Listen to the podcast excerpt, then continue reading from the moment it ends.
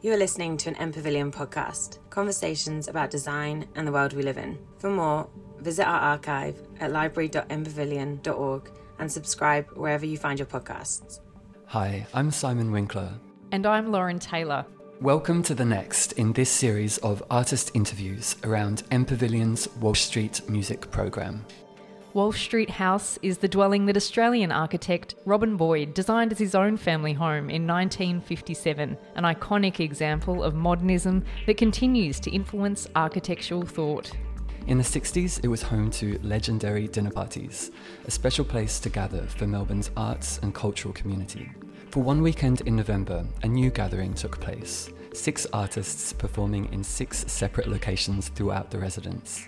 Chinese Australian composer and guzheng virtuoso Mindy Meng Wang was one of the featured artists, performing in the open air of the courtyard. Hello, everyone. I'm Melbourne based composer and guzheng performer. I'm Mindy Meng Wang. Today I'm at a Walsh Street house. When I was reading about this place and I look at the photos, I decided to do an improvisation which is react to the architecture and the nature.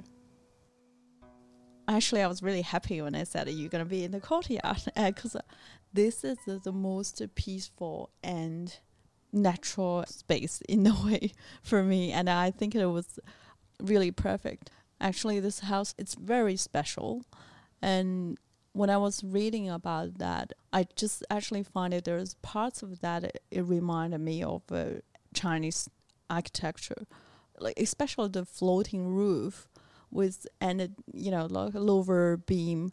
Um, that's something I can see it in the ancient Chinese um, buildings.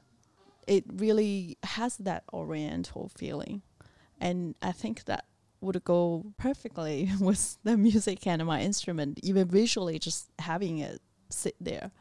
They really have this feeling of zen. The spirit is quite content. It's pretty, but it doesn't want it be too loud, and it's very intimate and private. So I think that would be the music, what it feels like. Mindy, is it important for you to to situate your songs in a specific place or for the songs to be reflecting specific environments? Well, I think it helps a lot. Um, Sometimes if I'm not in there, or maybe if I've seen it before, I can recreate it in my mind. But it, it's different, like as if you are actually in the space, it's stronger.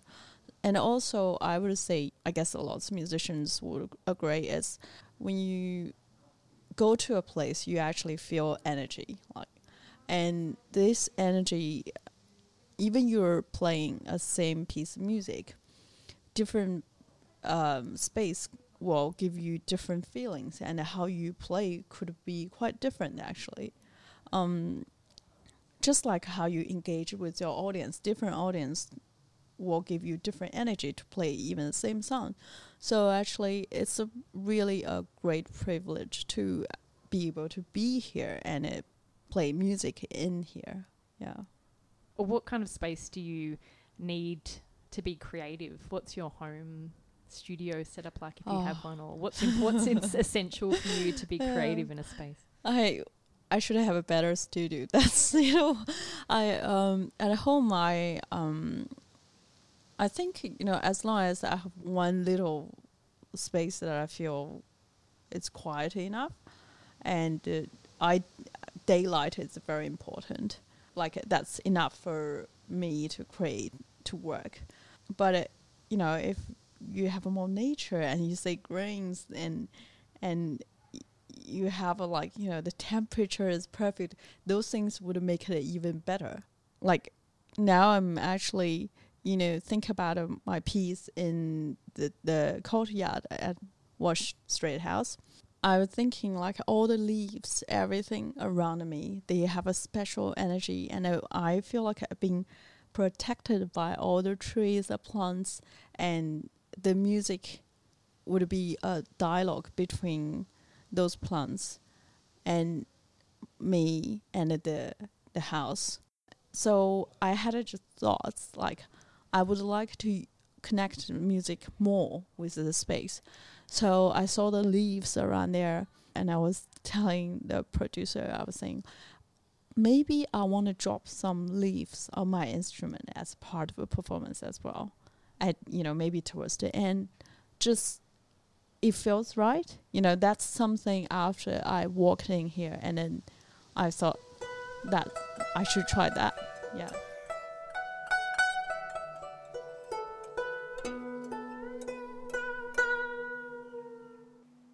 The guzheng is uh, a very, very old uh, Chinese music string musical instrument.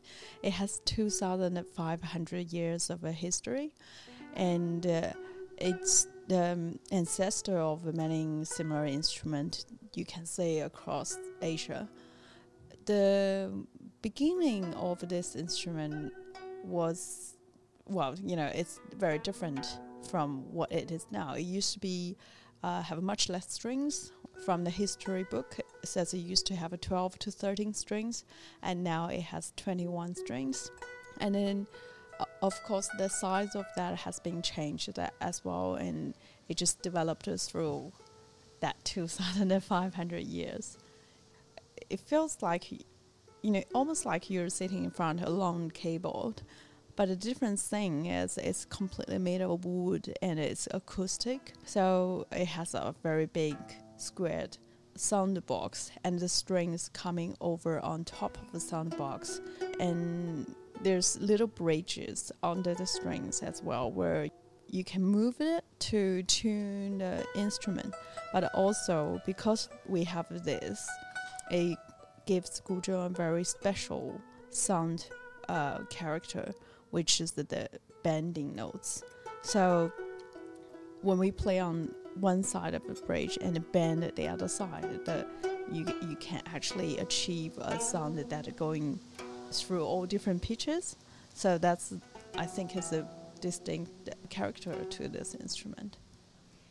In the history of guzheng up until recent time, there are not many people trying to break the styles or even bring it to Western or more modern practice.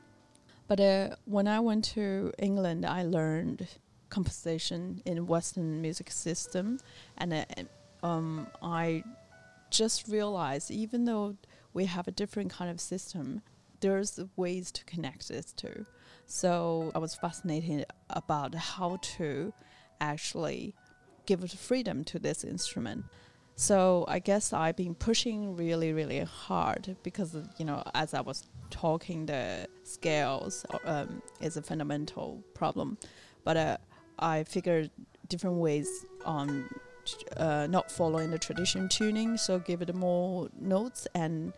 Um, or sometimes you have to do calculation which notes appears more so you have it on the natural and the other notes you can bend the string to achieve.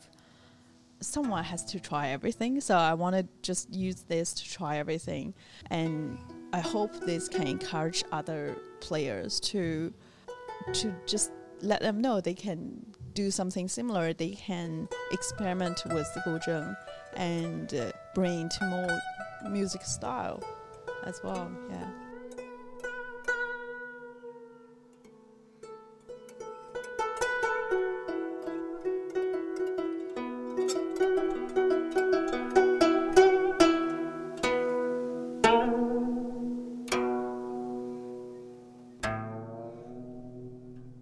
The Walsh Street music videos were directed by Freya Esders and shot by award winning cinematographer Edward Goldner. The program was curated by Pete Baxter. For more information and to check out the videos, visit mpavilion.org. You are listening to an M Pavilion podcast, conversations about design and the world we live in.